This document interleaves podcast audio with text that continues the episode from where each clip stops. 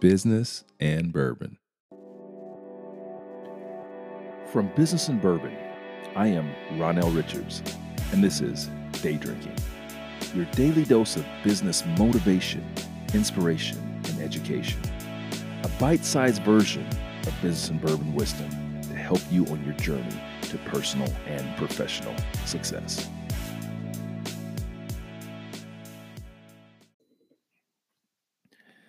Welcome to Day Drinking, your daily dose of inspiration, motivation, and education. I am your host, Ronell Richards. You know, this week we are about to celebrate the 4th of July here in the United States, and this is the national holiday that, you know, where we celebrate the independence, American independence. We celebrate America's independence from the British Revolutionary War, 1776. I'm actually a bicentennial baby, for those of you that do not know, which means that I was born in the year 1976, also the year of the dragon, from what I'm told. Anyway, today I want to talk to you guys about something, maybe a little known fact to some of you. Some of you may be very aware of this, but the first person killed um, in what they consider to be the Revolutionary War. Right, this is um, the first person on record as being killed that resulted in ultimately, you know, the Revolutionary War and the fight for independence and, and what you know today. And that person was a man of African descent, Crispus Attucks. Um, some of you may know this. Many of you probably do not. So, Crispus Attucks was the first man killed. He, he was killed by British soldiers um, as he and a other, I guess you could call it a group of folks. You call them whatever you want, mob or um, protest, uh, whatever you want to call them and they approached British soldiers. They were mostly sailors, and they were upset about some things. You can research this and look it up yourself. I'm not going to delve into that, but the bottom line is, is those soldiers took their muskets out and shot them, and Crispus Attucks died.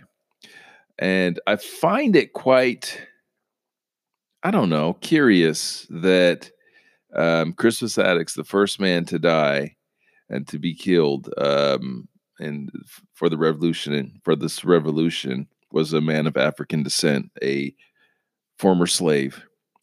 And at the time, they used this um, as a rallying call.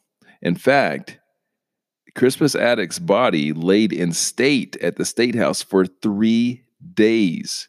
And something like 10, 10 12,000 people come to visit the body, right? This is at a time of slavery. and to think that uh, an African American man was viewed in such high esteem and used as part of the catalyst for the Revolutionary War and to get support is pretty wow. It's pretty amazing to think about that, right? So here we are, fast forward to where we are today in 2020. I just I just find it curious that this man and his death was a catalyst, yet um, his people weren't free, and they weren't free for a very long time after that. And um, yeah, so it makes me wonder: the Fourth of July well, we all have an appreciation for the Fourth of July in terms of being the catalyst for, you know, for the United States of America becoming a country. This makes me wonder: is that really a holiday that we should all be celebrating, or should we create something else, something that's more inclusive, more that more represents our true independence and freedom as a nation. You know, sometimes you guys are going to hear some things from me that are just to agitate the brain. I'm not telling you what's right, I'm not telling you what's wrong. Just want you to think. Sometimes that'll be about business, sometimes it won't.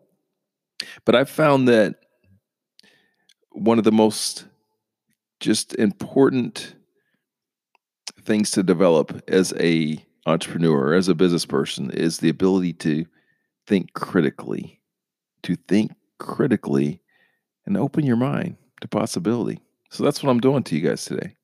Yeah, it may not be on a business topic, but it takes the same sort of mindset, the same sort of openness in your brain and your spirit to be successful in, in business that it does in thinking about something like this. So think about that when you're chewing on your hot dog. hey, thank you for listening, guys. As always, I appreciate you. If you like it, great. You like our podcast? I'd love it if you review it. Love it if you give it a rating. If you share it with your friends, that would mean so much to me. Want you to have a great day. And again, thank you for listening to Day Drinking. Bye bye.